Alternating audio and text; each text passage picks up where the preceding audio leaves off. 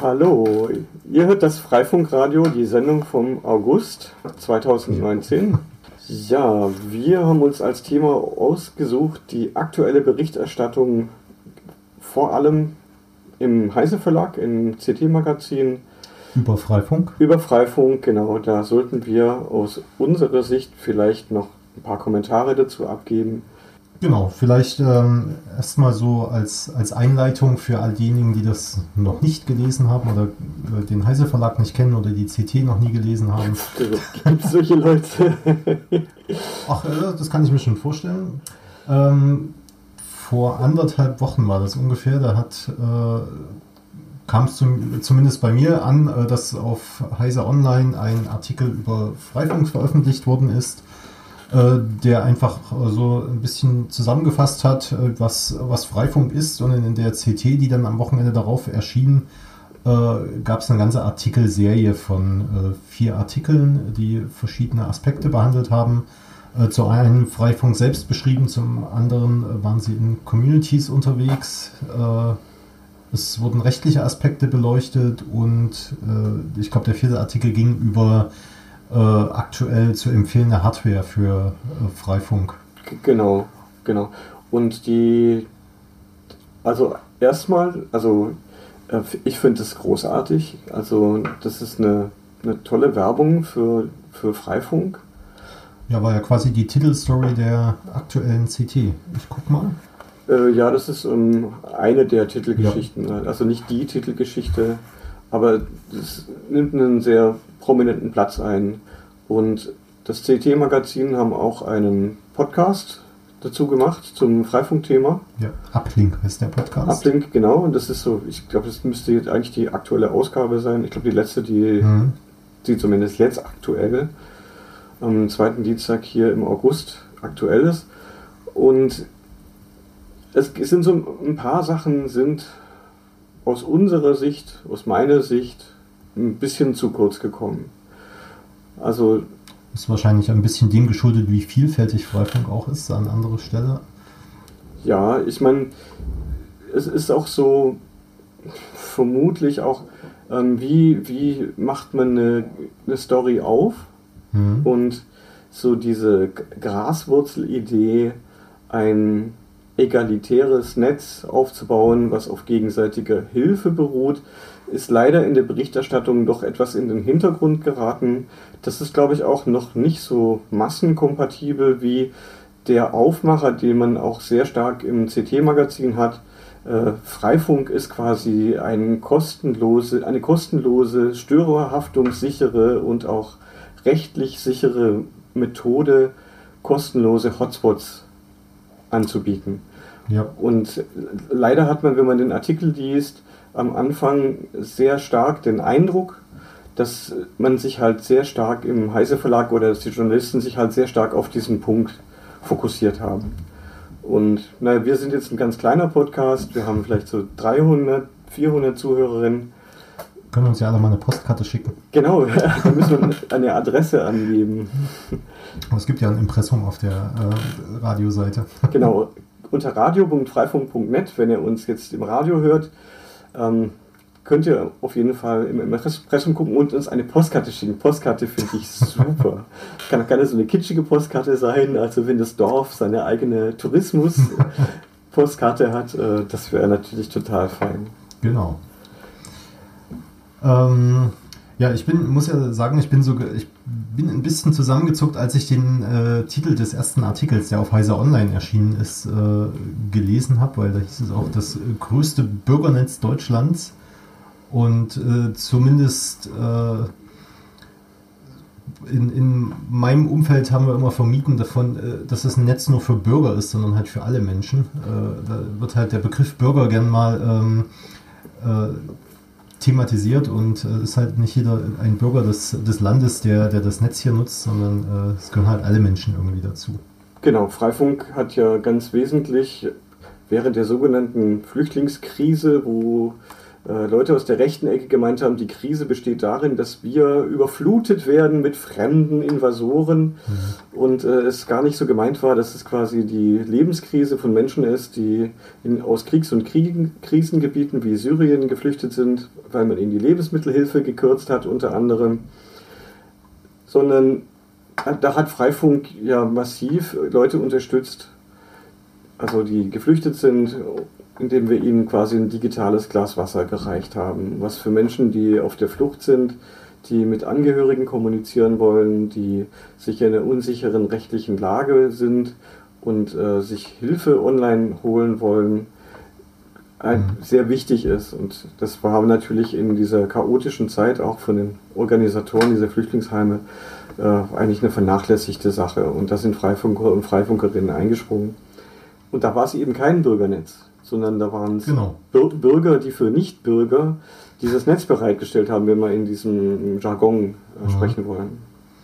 Genau, das hat mich so am, am Titel tatsächlich so ein bisschen gestört. Äh, ist halt einfach ein Netz von, oder für mich ist Freifunk halt einfach eine Initiative von Freiwilligen, egal woher sie kommen oder wer sie sind, äh, die da mitmachen äh, oder das nutzen, äh, mithelfen oder äh, sich da einfach irgendwie mit einbringen. Äh, sei es durch ja. Router aufstellen, durch Software schreiben, ja. äh, Flyer also, gestalten. Genau. Nur wahrscheinlich, ähm, ja, die Leute, die das geschrieben haben, ticken halt eben so, dass es eben dieser Aufmacher ist, eben Bürgernetze, bürgernah, Bürgerbewegung, das, das hat so bestimmte ähm, Konnotationen, es, es, gibt so ein bestimmtes Framing hm. und dieses Framing ist in dem Punkt sicherlich äh, gewünscht. Also diese so eine egalitäre Aussage, weil ne, wenn man jetzt anfängt zu unterscheiden zwischen Bürgern und Nichtbürgern, ähm, ist es nicht egalitär. Also man betrachtet die Menschen mhm. nicht als gleich oder gleichwertig. Gut, aber das, das ist ein Punkt. Das, das, was mich halt ähm, ein bisschen stutzig gemacht hat, aber das war halt so bei mir so ein Schulterzucken dann eher, das ist halt äh, Freifunk goes Mainstream und äh, quasi so eine große Idee, die sich vielleicht äh, Leuten nicht so einfach erschließt. Äh, die suchen sich dann halt eher so etwas Oberflächliches heraus und sagen, ja, das ist ein tolles äh, Hotspot. WLAN-Netzwerk für alle, wo man rechtssicher digital seinem Nachbarn das Glas Wasser reichen kann. Ja, das, das wurde, wurde ja auch getan in den letzten Jahren sehr, sehr intensiv, dass man eben durch, auch durch diese ganze VPN-Lösung, die, die in den Artikeln auch skizziert wird, eben äh, dafür gesorgt hat, dass man sein WLAN eben teilen konnte, ohne dass man äh, die Angst vor Abmahnungen haben musste und äh, so eben aber auch geholfen hat, dass es eben freies WLAN irgendwie gibt in Deutschland. Genau, und aber der, diese CT-Artikel, die da in dem aktuellen Heft drin sind, da gibt es ja einen Artikel, da geht es um die äh, Rechtssicherheit, die man quasi durch diese VPN-Lösung gewinnt. Und äh, Sie sagen ja auch, eigentlich äh, braucht man für die Störerhaftung, braucht man das nicht mehr. Das, dieser, dieser Kampf, den haben wir letztendlich so gewonnen, zusammen mit anderen Leuten der digitalen Gesellschaft mhm. die, und anderen Akteurinnen und Akteuren, die dagegen vorgegangen sind. Aber natürlich wird dann äh, darauf verwiesen, aber wenn jemand doch etwas strafrechtlich Relevantes macht, dann gerät halt die Person, die den Anschluss registriert hat, erstmal unter Tatverdacht. Und das kann man eben durch das VPN lösen. Und das ist aber historisch nicht der Grund, warum Freifunk äh, das eingeführt hat. Also die Strafanzeigen, Strafverfolgung deswegen, das war, ich würde sagen, im Großen und Ganzen war das in der Bundesrepublik war das irrelevant. Also wir haben ja, ja.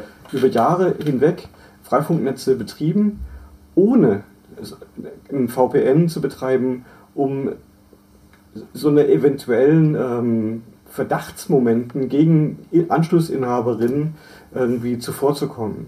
Das wäre uns, glaube ich, niemals eingefallen, das, das mhm. einzuführen, weil das so eine, also ich empfinde es als so einen paranoiden, vorauseilenden Gehorsam, gegen den man sich schützen will, indem man eben so eine VPN-Lösung einsetzt. Ja. Und ähm, letztendlich ist uns bis jetzt auch nur ein Fall bekannt, wo es halt tatsächlich mal äh, zu Problemen kam. Da hatten wir vor zwei oder drei Sendungen Jom zu Gast in unserer Sendung, äh, der über den Dorfpolizisten, der da ein bisschen übereifrig war, berichtet hat.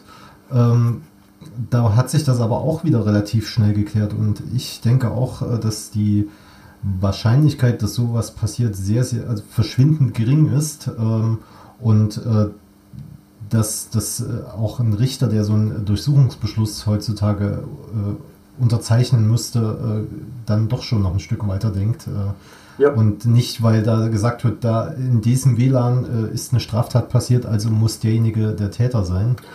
Genau, ich, ich, ich weiß auch von einem Freifunker, der einen Internetzugangspunkt ohne VPN betreibt, der dann irgendwann einen Brief gekriegt hat ähm, von den Ermittlungsbehörden, dass der Traffic seines Anschlusses überwacht wurde, weil sie jemanden versucht haben zu identifizieren, der über das Freifunknetz und über seinen Internetzugangspunkt äh, strafbare Inhalte oder Straftaten in irgendeiner Form begangen hat. Also die sind gar nicht erst auf die Idee gekommen, bei ihm einzureiten und ihn zu verdächtigen, sondern die haben den Betreiber lediglich im Nachhinein informiert, dass sie auf der Suche nach einem konkreten Tatvorgang den Internetverkehr von seiner Seite aus überwacht haben. Ja, ich meine, die Ermittlungsbehörden wägen ja sicherlich auch ab, ob sie jetzt äh, einer falschen Fährte folgen und äh, dem wahren Täter damit äh, mehr Zeit verschaffen, äh, irgendwie äh, zu, seine Taten zu vertuschen oder zu fliehen, oder ob man sich halt auf die Ermittlungen selbst konzentriert. Also ich glaube auch, die Ermittlungsbehörden sind da auch schon ein Stück weiter, ähm, als, also als wir uns manchmal ausmalen. Zumindest, zumindest wissen wir äh, von den Berliner Ermittlungsbehörden, dass die nicht auf die Idee kommen, bei jemand, der in Berlin Freifunk betreibt und einen großen Gateway für Freifunk betreibt, äh, die Person zu verdächtigen, die den, die den Anschluss stellt. Also sie wissen, dass es, sie können es identifizieren, dass es Freifunk ist und sie kommen eben nicht auf die Idee. Das mag natürlich in irgendeiner Gegend von, hm? das mag natürlich woanders, mag das äh, so sein, dass die Ermittlungsbehörden dann nicht so vorgehen, aber grundsätzlich habe ich den Eindruck, dass diese Gefahr völlig überschätzt wird, dass es eher so ein ängstliches Angst, also so ein paranoides Angstbild ist, was bei vielen Leuten als allererstes hochkommt. Ähm, ich erinnere mich an, an, Zeiten vor der Gründung von Freifunk, wo ich in Friedrichshain aktiv war, wo Leute auch ein Bürgernetz gründen wollten, unabhängig von Freifunk. Und bei dem ersten Zusammentreffen habe ich geflucht und habe den, den, den Ort verlassen, weil die Leute, bevor sie denn überhaupt irgendeinen Schritt in die Richtung gemacht haben, haben sich die Köpfe heiß geredet über Haftung, Strafbarkeit, also über, über Dinge, die aus meiner Sicht völlig paranoid waren. Und das mhm. hat auch nie irgendwie Fuß gefasst, das hat nie irgendetwas gemacht. Da ist kein einziger Router, soweit ich weiß, jemals in Betrieb gegangen. okay. Ja? ja, so kann man sich dann halt auch äh, die Zeit vertreiben. verdaddeln und äh, zu, mhm. zu nichts kommen. Also, das ist, ja, und viele Leute, von denen ich weiß und von denen du weißt wahrscheinlich, äh, haben aufgehört, den Traffic über die VPN-Lösungen zu tunneln. Schlicht und ergreifend aus dem Grund, irgendwie ein, ein Zeichen zu setzen, dass man nicht kriminalisiert werden darf, nur weil man anderen Leuten ein digitales Glas Wasser hinhält das ist ja keine Unterstützung des Terrorismus, wenn jemand Durst hat und man gibt ihm ein Glas Wasser und hinterher stellt sich heraus, er ist ein sogenannter Terrorist oder ist ein mhm. Terrorist, äh, dass, dann, dass man dann nicht Mitglied einer terroristischen Vereinigung ist. Also solche, ja, ich, ich empfinde es als, ja, es, ist, ja. es grenzt an Paranoia. Vielleicht können wir ja zu dem Thema auch nochmal äh, Juristen in die Sendung einladen, dass wir das auch nochmal das finde ich äh, eine gute Idee. behandeln äh, und da vielleicht auch mit ein paar Ängsten aufräumen können. Genau. Ja, also was mich eben, also ich, ich sage Chapeau, also nicht, dass man mich missversteht. Ich finde es großartig, was, was die Leute von der CT gemacht haben. Ich finde es wirklich sehr gut. Mhm. Ähm, qualitativ kann man immer etwas mäkeln. Ähm, wenn man selber nicht Journalist, Journalistin ist, dann äh, weiß man nicht, wie schwierig es ist. Man fängt an, Leute zu interviewen und möchte über eine bestimmte Sache etwas journalistisch machen. Genau, einer der Journalisten war ja auch beim Wireless Community Weekend und hat ja. auch, glaube ich, mit dir ein Interview äh, Kevan Toni Carboni hat den Artikel geschrieben über die Communities, ist deswegen auch herumgereist in Deutschland, hat an vielen verschiedenen Events teilgenommen und ich finde seinen Beitrag wirklich äh, sehr gut. Also für mich absolut lobenswert, was, was, er, was er da gemacht hat.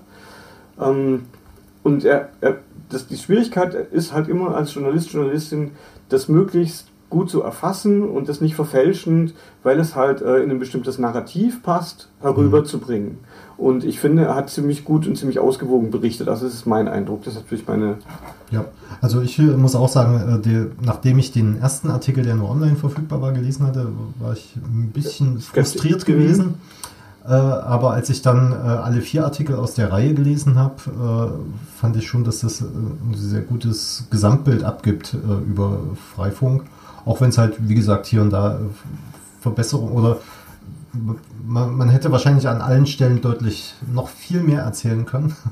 Also das, das fängt halt bei Routing-Protokollen an oder Firmwares, die die Communities einsetzen. Ähm, da gibt es halt das ist ja auch das Schöne an Freifunk, dass es da so viel Vielfalt gibt und äh, äh, das alles zu erfassen und äh, aufzuschreiben, wäre wahrscheinlich auch für denjenigen, der Freifunk noch gar nicht kennt und das liest, äh, auch nur noch äh, verwirrend gewesen.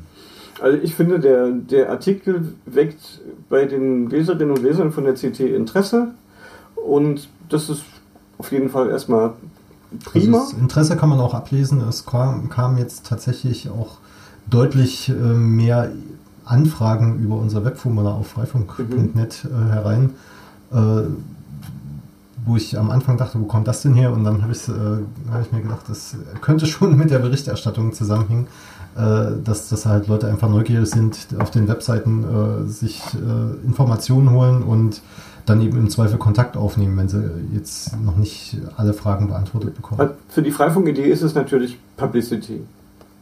Ja. Und es ist halt ein bisschen durch einen journalistischen Filter gelaufen und durch den Filter von so eher, ja, klingt arrogant, aber vielleicht bin ich einfach arrogant, durch einen äh, eher Mainstream-kompatiblen Filter.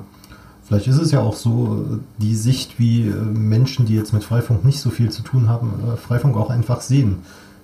Ja. vielleicht auch an uns selbst ein bisschen arbeiten oder an der Darstellung von Freifunk, äh, dass man äh, da bestimmte Sachen anders rüberbringt, wenn man sie anders gesehen haben möchte.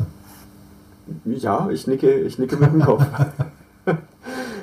Deswegen machen wir jetzt gerade mal die Sendung. Ist genau. Ein, eine, ein Schritt. Ähm, für mich war Freifunk die Idee, ein Netz aufzubauen, was auf dem Prinzip gegenseitiger Hilfe basiert. Ähm, falls ihr das nicht kennt, ähm, der Geograf Piotr Krapotkin, ein russischer Geograf, hat im 19. Jahrhundert ein Buch geschrieben, das heißt Gegenseitige Hilfe in der Tier- und Menschenwelt. Und mit diesem Buch wollte er diese sozialdarwinistische Ansicht, dass die Evolution ein Kampf von allen gegen alle ist und dass nur die Stärksten überleben, hat er revidiert. Hat er nachweislich revidiert hat, und hat eben beschrieben, dass für das Überleben höherer Arten ist Kooperation und gegenseitige Hilfe lebensnotwendig.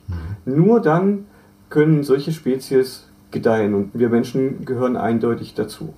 Also falls ihr euch mal über so Grundideen, also aus meiner Sicht, die ich in die mhm. Freifunkbewegung eingebracht habe, interessiert, äh, lest doch vielleicht einfach mal den Wikipedia-Artikel über gegenseitige Hilfe in der Tier- und Menschenwelt von Piotr Kropotkin, also Kropotkin. Einfach mal suchen. Und Oder vielleicht äh, schreiben wir es auch in die Shownotes, wenn ich Genau, in die Shownotes, in die Shownotes, ganz genau. Und das hat man ja im Internet, hat man das bei dem Peering, ja, also die, es gibt ja dieses Gesetz der Netze, dass je mehr Teilnehmer ein Netzwerk hat, desto wertvoller ist es. Und wenn ich ein Netzwerk habe mit x Usern und jemand anderes hat andere Netze mit, oder andere Leute haben andere Netze mit anderen Usern, dann gewinnen wir alle. Wir steigern den Wert des Netzwerks, an dem wir selber teilnehmen, indem wir das vergrößern, indem wir Peering-Abkommen mit anderen abschließen. Und in diesem ja, in, diese, in dieser Idee, die ist im Freifunk eben in diesem Picopierung Agreement quasi formalisiert. Mhm. Und die, das, was, was auch ganz stark zu, zu kurz gekommen ist, äh, das Mesh, Meshing, das Mesh, Mesh Networking, was eigentlich so eine, eine Grundidee von der ganzen Sache war, ist in der Berichterstattung stark zu, zu, kurz gekommen. Es fokussierte sich viel, sehr, viel mehr darauf, äh, wie kann ich sicher einen Hotspot betreiben, um Internetbandbreite mit meinem Nachbarn zu teilen. Ja. Und äh, quasi das Icing on the Cake, also die Kirsche oben auf, das, auf, der, auf dem Sahnekrönchen, ist dann halt, ach, der Nachbar, der braucht ja vielleicht auch gar nicht nur einen Router, sondern in dem Moment, wo der den Router aufstellt, erweitert man die Reichweite des Mesh-Netzwerks, dann kann auch der übernächste Nachbar das immer noch benutzen.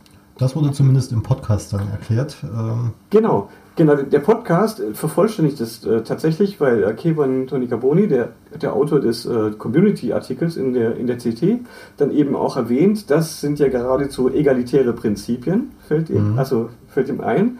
Und äh, er verweist eben auf das Mesh-Networking, wobei sie das gleich auch wieder ähm, der Fragesteller oder der Moderator der Runde das auch wieder ein bisschen kleinredet, indem er sagt, ja, aber dann geht ja die Bandbreite stark zurück. Ähm, ja, bei Geräten, die nur eine Frequenz haben, ja, ja aber bei Geräten, die zum Beispiel äh, mehrere Radios haben, mit mehreren Bändern, äh, ist das nicht so, weil die aktuellen Mesh-Routing-Protokolle sind tatsächlich in der Lage, ähm, diese mehreren Bänder zu bespielen und deswegen halbiert sich die Bandbreite eben nicht mehr, weil man nämlich zwei Interfaces hat und die Übertragung na, nicht tatsächlich simultan, aber annähernd simultan erfolgen können. Also es kommt nicht zu diesem Ketteneffekt, äh, wenn man ein Mesh aufbaut, wo die alle auf dem gleichen Kanal funken, dass quasi sich die Datenrate sich teilt mit jedem Hop. Mhm. Ja, das, das findet dann so nicht mehr statt macht natürlich dann den Aufbau oder die Geräte auch komplexer und, und teurer. Ja. Aber wir, wir leben ja nach diesem äh, Prinzip, wie hieß nochmal dieses Gesetz, dass sich die Leistung von.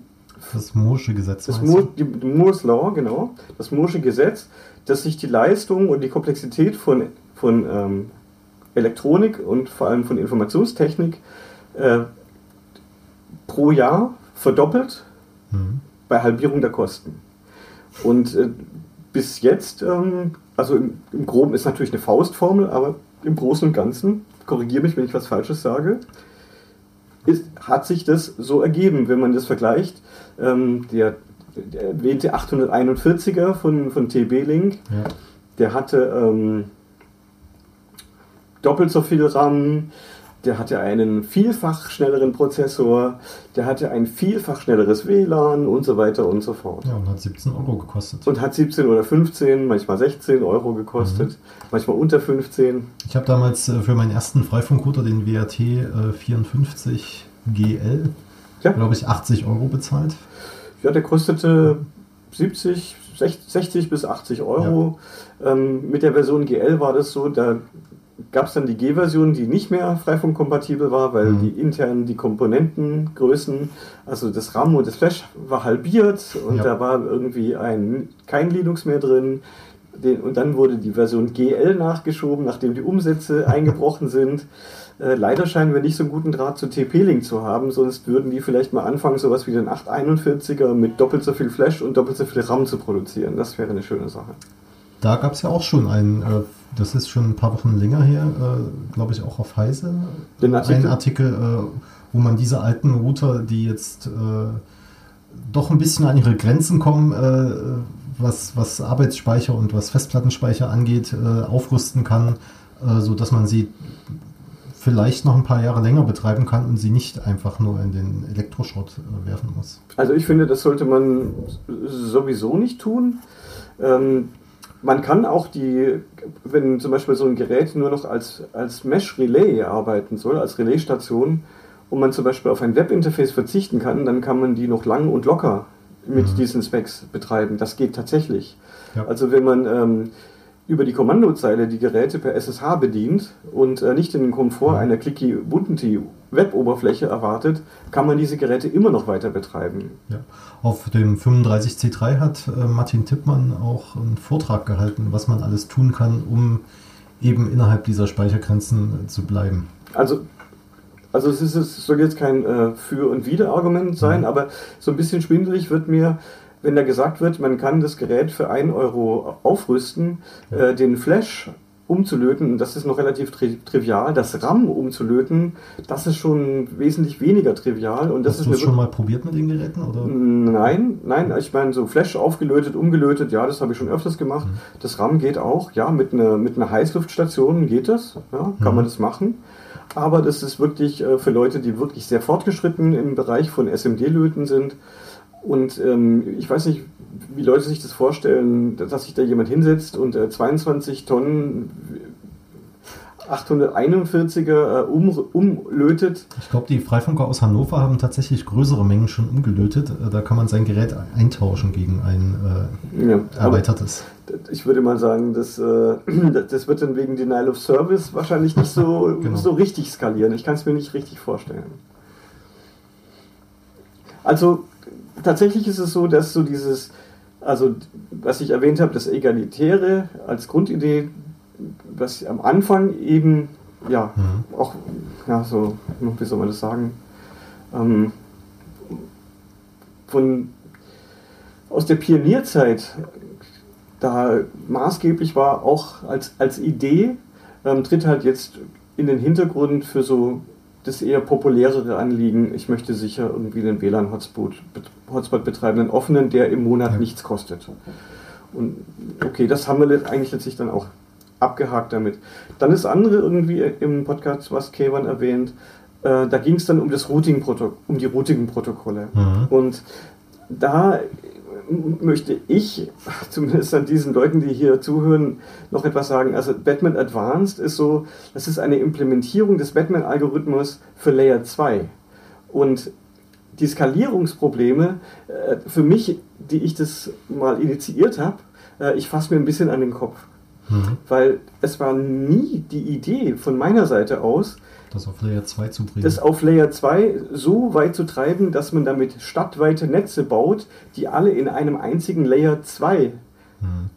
Subnetz-Illusion funktionieren. Dass das Skalierbarkeitsprobleme und äh, einen Sack von Problemen bewirken würde, ähm, das war mir schon immer klar. Ich hatte die Idee, wir probieren das mal aus, wir gucken mal, wie weit das skaliert bis das untragbar wird, das mit Layer mhm. 2 zu machen. Und Leute haben das jetzt tatsächlich bis weit über 1000 also getrieben. Und der Batman-Algorithmus basiert auf der Idee, es ist ein Routing-Algorithmus für verlustbehaftete drahtlose Netzwerke, das dann über DSL mhm. oder Glasfaser abzufackeln, sodass Batman-Knoten sich über, über LANs oder wo kein, Bahns, einziges Paket wo kein einziges Paket verloren geht, Batman ist darauf dafür konzipiert, looping frei und effektiv und mit wenig Systemüberlast zu routen mhm. und dabei einen gewissen Horizont zu haben. Also wenn du 20 Hops weiter weg jemand hast und dann kommen nur noch ganz wenige Batman-Pakete von dem bei dir an.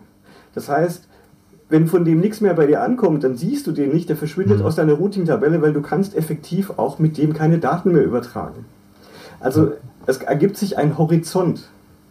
Und man kann jetzt tausende solcher Systeme laufen lassen gleichzeitig, die sehen sich halt alle innerhalb dieses Horizonts und nicht darüber hinaus. Mhm. Also es kommt dann vielleicht alle Jubeljahre mal ein Paket von einem Knoten herein, der ganz, ganz weit entfernt ist, aber die statistische Wahrscheinlichkeit, dass durch das verlustbehaftete Netzwerk alle Pakete bei dir ankommen, die wird halt immer, immer kleiner.